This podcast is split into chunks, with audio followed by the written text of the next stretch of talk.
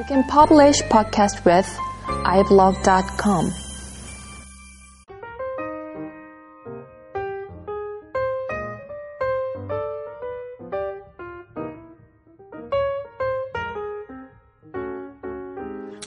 안녕하세요. Software Engineering Digest 41번째 시간입니다. 어, 오늘은 지난번 그 나눔한 Information Technology Project Management 어, 이어서 계속 하도록 하겠습니다.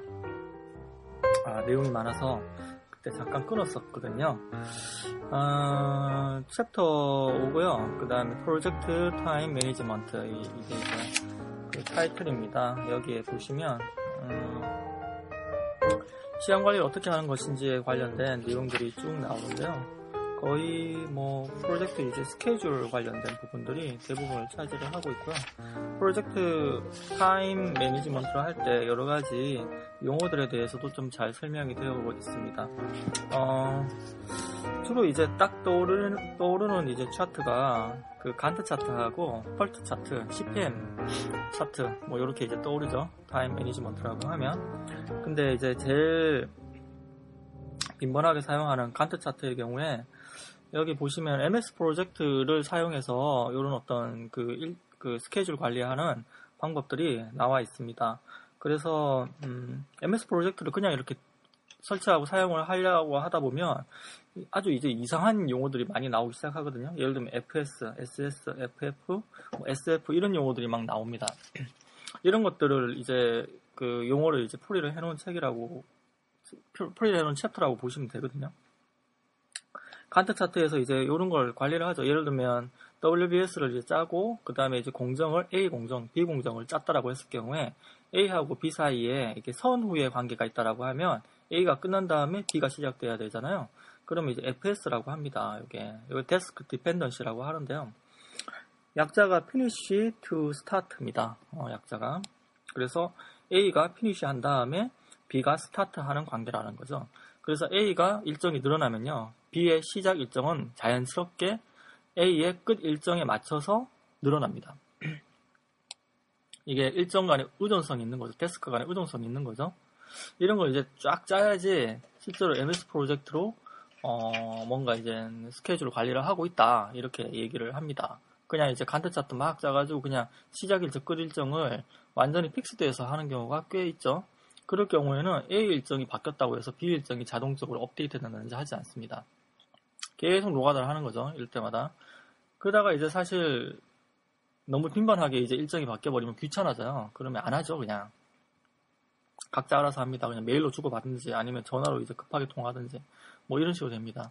참고로 MS 프로젝트는 이제 그 서버가 있거든요. 그래서 그 업데이트한 내용들을 각각 이제 클라이언트에 물린 그 프로젝트 관리하거나 아니면 사용하는 분들한테 스케줄이 업데이트 되는 기능들이 있습니다. 예, 그렇기 때문에 상당히 이제 편하죠. 그리고 또 하나가 SS, 이건 스타트 스타트인데요. A가 시작되자마자 B도 시작돼야 되는 관계를 얘기를 합니다. 그 다음에 finish to finish가 있습니다.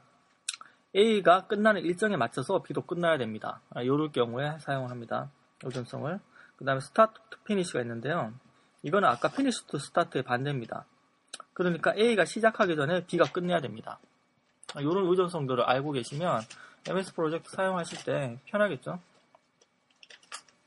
어, 그리고 이제 펄트 차트가 나오는데요. 펄트 차트 같은 경우에는 지난주에 잠깐 설명을 한 것 같은데요.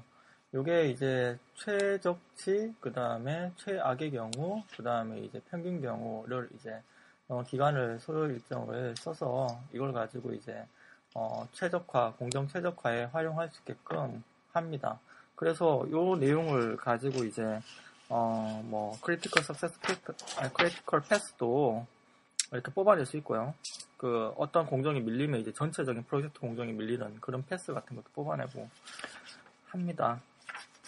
아, 뒷부분에 보면 이제 Gantt 차트에 관련된 내용들이 나오고요. 어, 사실은 아까 이제 그 정도의 어떤 용어만 알아도 Gantt 차트 작성하기 쉽고요. 어, 이 장의 마지막 부분 보면 간단한 연습 문제 같은 거 나옵니다. activity하고 initial load, final load, estimate time 뭐 이렇게 해서 네, 자른 거 나오거든요. 그리고 그 뒷부분은 이제 용어 같은 거 나옵니다. 어, 그 다음 장이 이제 project cost management인데요. 예전에도 이제 사실 이 수업 시간에 이제 제일 헷갈렸던 부분이 사실 이 부분입니다. 여러 가지 용어가 많이 나오는데요. 예를 들면 BCWS, ACWP, 그 다음에 이제 CV, SV, CPI, SPI 이런 용어들이 막 나옵니다. 막 난무하기 시작하는데요. 이게 이제 그 이해를 하려면요, 어, 프로젝트의 어떤 그 전체 그 가정을 하셔야 돼요. 그러니까 예를 들면 이 프로젝트에 대해서 그 발주자가 이 프로젝트를 끝내기 위해서 마우스를 예를 들면 100만 원에 만들어라 이렇게 얘기를 했어요. 그러면 그 발주자가 이제 100만 원을 그 다 만든 다음에 주겠다고 하겠죠. 보통은. 근데 만 이걸 마, 마우스를 만드는 사람 입장에서 보면 다 끝난 다음에 100만 원을 받으면 그 사이에 재료하고 인건비하고 그런 건 누가 이제 그 돈을 지급을 해주고 자기가 이제 빚내서 해야 되는데 그렇게 못 하겠다고 하겠죠. 그렇기 때문에 그러면 발주자가 그러면 네가 있잖아 그 진, 진행한 진도율에 맞게끔 내가 돈을 주겠다. 어? 그때만큼 내가 이제 그 비용 밸류를 계산을 해주겠다. 뭐 이런 식으로 이제 나오겠죠. 그러면서 나오는 개념입니다. 이 개념들이. 그래서 이제 그 용어가 이제 복잡해지기 시작하는 거죠. 실제로 이거를 이제 그 하청받은 사람 입장에서 보면 이 내가 얼마 정도 이 예를 들면 그 전체 비용의 20% 정도를 진행을 20, 20%를 진행을 했다라고 하면 20%의 돈을 썼다는 얘기죠. 반대로 얘기하면 20%의 돈을 썼는데 실제로 돈이 썼는 거는 20%만 쓴 게 아니고 더 초과될 수도 있고 더 덜 쓸 수도 있잖아요. 거기에 따라서 용어가 각각 다 세분화되는 거라고 생각을 하시면 됩니다. 그래서 이제 BCWS 같은 경우에는 그 상황 보고 시점까지 어떤 완료 예정인 작업 계획이고요. 예를 들면 어, 말을 풀어보면요. 이게 budget, budgeted cost, 그 다음에 work schedule의 이제 약자입니다. 그래서 budgeted cost는 예상 금액이고요. 어, work scheduled은 일정상의 작업입니다. 그래서 어, 계획된 일정상의 작업을 종료하는데 들게 된 이제 비용입니다. 네, 말이 좀 어렵죠. 그리고 어, BCWP라는 말이 있는데요. 이것도 이제 budgeted cost 예상 금액입니다. 그리고 work performed 실제로 수행된 작업입니다. 에 할당된 예산을 의미를 하는데요. 음, 예를 들어서 아까 이제 뭐 예를 들면 한 예를 들면 천만 원짜리를 그 컴퓨터를 만든다고 쳐요. 그 발주를 냈습니다. 근데 그 이 프로젝트를 이제 그 하청 받아서 이제 그 관리하고 있는 PM이 발주자한테 20% 완료됐다고 보고를 했어요. 그러면 얼마가 되냐면요. BCWP가 아까 1000에서 곱하기 어, 0.2가 되겠죠. 그러면 200만원 이렇게 나옵니다. 뭐 이런 식으로 이제 계산을 합니다. 이게 이제 MS 프로젝트를 사용을 하면 거기 이제 time하고 그 cost를 같이 넣게끔 돼 있어요. 그 cost는 어떻게 계산되냐면 그 어떤 하나의 어떤 activity를 완성하는데 어, 필요한 resource를 할당하게끔 되어 있습니다. 그 resource가 사람일 수도 있고요. 아니면 재료일 수도 있습니다. 그걸 이제 그 예를 들면 사람 같은 경우에는 뭐 사람 이제 인건비가 들어가는 거죠. 거기에 단가 대 얼마가 이렇게 들어갑니다. 그걸 가지고 그 activity가 완료된 그 어떤 비율을 넣으면 그 계산을 해줍니다. 얼마 정도 resource를 사용했는지. 그래서 이런 리포트도 쭈르륵 나오게끔 어, 되어 있는 걸로 기억합니다. 제가 이거 예전에 프로젝트 관리할 때 꽤 많이 썼었거든요. 그래서 거의 이런 식으로 관리를 했었습니다. 실제로 그 아까 이제 dependency 관계 다 설정을 해가지고 어, 각각 이제 resource 다 할당을 하고요. 관리를 하고 이러면 보고할 때 상당히 좋더라고요. 그리고 그 다음 장은 이제 quality management인데요. 이 부분은 사실은 통계하고 좀 관련이 많습니다. 그러니까 어떤 어떤 프로젝트가 10개월 동안 진행된 프로젝트가 있는데 거기에 대한 이슈 발생과 이슈를 이제 어, 해결한 그 어떤 그 추세를 이렇게 누적하고 있으면요. 다음에 동일하거나 아니면 유사한 프로젝트가 이제 또 런칭이 되었을 때 그 어느 정도 수준에서 얼마 정도의 resource 이슈가 해결돼야 되는지 이런 것들을 어, 나름대로 이제 의사결정할 때 상당히 이제 편합니다. 예를 들면 그런 식으로 이제 통계치가 다 어, 나와 있어야 되는 거고요. software development life cycle의 어떤 testing task에 대한 내용도 좀 나오는데요. 어, 이거는 뭐 거의 많이 알고 계시는 내용일 것 같아서요. 뭐 지나가겠습니다. 예, 이 내용들은 이 테스트에 관련된 책들은 꽤 많잖아요. 그 책들 보시면 상당히 이제 그 아주 어, 디테일한 내용들이 많이 나와 있으니까요. 나중에 한번 또 다뤄보도록 하겠습니다. 그리고 Capability Maturity 모델이라고 해서 CMM이 나오죠.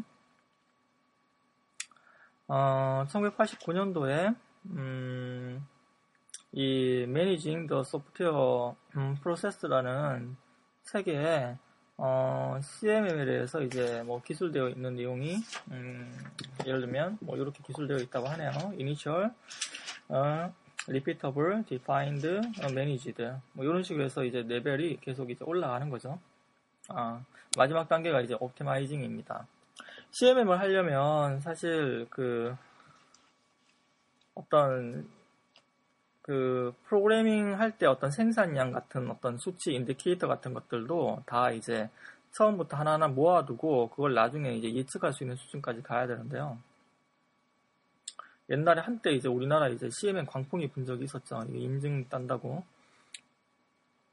어, 근데 이제 이게 이제 원래는 조직의 어떤 성숙 그 어떤 성과라든지 어떤 이런 것들을 퍼포먼스를 ROI에 비해서 얼마나 다 잘 이제 뽑아내는지, 어, 그리고 조직 자체가 얼마나 성숙했는지를 평가하는 그런 툴인데, 이게 반대로 돼서 이제, 그때 활용이 된 경우가 많았습니다. 이거를 이제, 어, 억지 춘향식으로 따고요. 그 다음에 이걸 이제 브랜드화 해가지고, 어, 우리는 이제 CMN들이 얼마다, 뭐 이런 식으로 해서 또 프로젝트 역으로 따고, 이런 케이스가 꽤 많았죠. 아, 그 다음에 이제 8장 project human resource management에 대한 내용들이 있습니다. 뭐 이 부분은 사실 정답이 없습니다. 네, 제가 이제 느끼기로는 정답 없는 게 있는데요. 그래도 나름대로 이제 노력을 하면 좀 좋은 그 팀워크를 유지를 할 수는 있습니다. 일단 제가 봤을 때는 중요한 게 팀원들한테 이제 비전을 전해주는 게 제일 중요한 것 같아요. 비전이 명확하지 않으면 음, 프로젝트가 이제 산으로 갑니다. 보통은. 그리고 또 하나는 어, 여기도 이제 MS 프로젝트를 사용한 그 인력 관리에 대한 얘기가 나오는데요. 어, 저도 이제 이런 케이스가 많았는데 A라는 사람이 잘해요 일을. 그래서 A라는 사람을 막 task를 할당을 하다 보니까 그 MS 프로젝트에 보면 그 resource 그래프가 있습니다. 그거 이제 클릭해서 보면 A라는 사람이 500%를 하고 있어요. 말도 안 되죠, 사실. 그 이런 경우가 상당히 실제로 많습니다. 이게 100% 정도로 유지를 해야지 상당히 공평한 거 아닙니까? 120% 정도나 100%나 이런 거 이제 상당히 공평한데 이런 거, 이런 거 지키기 어렵죠. 어, 다른 사람들은 이제 좀 잘 못하고 그 사람만 또 잘하고 이러면 사실 이제 어쨌든 이런 걸 balancing을 맞춰서 할 수 있는 기능이 있습니다. 이 MS 프로젝트에. 근데 그걸 한번 썼더니 아 이게 막 그 이게 뭐 오버된 거 이제 뿜빠이 돼가지고 이제 각각 이렇게 할당되는 식으로 되는 것 같아요. 그래서 뭐 별로 좋진 않더라고요. 다 이거는 뭐 사람 human factor가 막 작용하는 일이기 때문에 실제로 그 사람을 설득을 하고 motivation하고 이런 역할이 기술적인 것보다 더 훨씬 더 큽니다. 에, 그리고 9장이 이제 project communication management입니다. 어, 어, 그 유명하신 그 프레드릭 브룩스라는 분이 어, man-month에 관련된 그 이야기를 publish 하셨죠. 어, 거기에 대한 내용들입니다. 그 사람이 늘어날수록 개발 기간이 줄어들지 않는다라는 얘기죠. 더 늘어나면 늘어났지. 커뮤니케이션 비용이 더 늘어나기 때문에요. 어, 프로세스 관리가 그래서 중요한 거죠. coordination이 그래서 중요한 거고요. 근데 이제 이게 나온 지가 꽤 오래된 내용인데도 불구하고 한 정말 오래된 내용이잖아요 이게 아, 예. 1975년에 초판이 발간됐네요. 음, 정말 오래된 책입니다. 이분이 이제 IBM 360, 그, OS를 이제, 그, 프로젝트를 담당을 하셨다고 하더라고요. 어, 뭐, 하여튼 뭐, 거의 한 30년 넘은 그, 어떤 이야기고 상당히 이제 타당한 내용, 그리고 소프트웨어 공학을 했다라고 하면, 어, 뭐, 상식으로 알고 있는 어, 내용인데요. 아직까지 지켜지지가 않고 있죠. 음. 그러니까, 그러니까 결국에는 이제 이런 어떤 프로젝트 커뮤니케이션 이런 부분들이 문화라는 얘기죠. 이게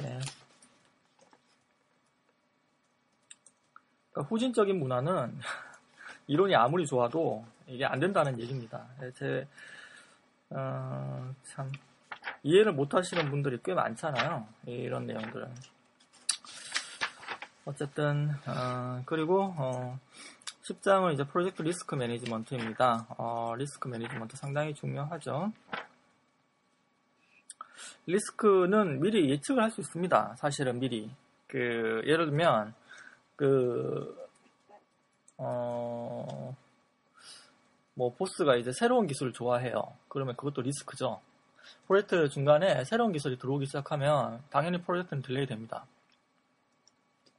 그런 리스크는 미리 예측할 수 있거든요. 그러면 그 예측되는 리스크에 대해 과감하게 적고 그 다음에 그걸 완화할 수 있는 방법이라든지 대안을 적어서 실제로 그런 이슈가 발생을 했을 때, 어, 그 대안을 이제 드밀어 내야 되, 내는 거죠. 그러니까 뭐 미리 이제 이게 중요한 거는 미리 이제 그 결제 라인에 있는 사람들끼리 이런 리스크가 있으니 어 이런 리스크를 미리 조심하자라는 어떤 그런 컨센서스를 마련을 하는 게 의미가 있거든요. 제가 봤을 때는 실제로 예를 들어 뭐 보스가 뭐 어? 실제로 이제 그렇게 하자라고 하면 밀어붙이면 뭐 그렇게 할 수밖에 없잖아요. 이렇게 뭐 프로젝트 delay 되고 뭐 새로운 기능 넣자. 아니면 발주자가 뭐 이거 뭐 그 어떤 부분을 이제 좀 어, 해외에서 어떤 프로젝트를 보니까 어 이게 너무 좋아 보여 넣자고 하자 뭐 이러면 이제 당연히 기간 늘어나고 일정 늘어나고 아, 일정하고 비용 늘어나고 프로젝트 이제 milestone 못 맞추고 그럼 뭐 pressure 당연히 오고 그러면은 뭐 죽음의 행진이 시작되는 거 아닙니까? 그러니까 이런 것들을 미리 인지를 해 두는 게 상당히 중요한 것 같습니다. 그래서 어, 리스크의 이제 전략이 여기서도 이제 아까 얘기했던 mitigation 완화하는 거요. 리스크 이제 accep acceptance 음, 그 다음에 리스크 avoidance가 있, 습니다 그래서 어, 아까 이제 뭐 대안이 있다라고 회피를 할 수도 있고요. 음? 그리고 어쩔 수 없는 리스크 같은 경우에는 좀 계획을 미리 좀 잘 세워서 음, 어느 정도 허용하는 수준에서 이제 비용을 좀 줄여 나가는 그런 방안이 필요할 수도 있습니다. 그래서 top 10 리스크 어, 리스트를 원래 프로젝트 계획을 할 때 만듭니다. 그 Rational Unified Process 보면 거기 risk management라는 document가 있죠. 네, 거기에 보면 그런 template이 들어가 있습니다. top 10 리스트. 음, 그 정도 이제 철저히 관리하면 좀 그 프로젝트가 성공할 확률이 높아진다라는 얘기죠. 아, 그 뒷부분도 이제 있는데요. 어, 이게 한번 내용을 다 얘기하면 재미가 없으실 테니까 어, 요거는 이제 챕터 명만 얘기를 하겠습니다. 그 프로젝트 이제 procurement가 음, 있고요. 이 부분은 구매 조달하고 관련된 부분이죠. 음, 지나가겠습니다.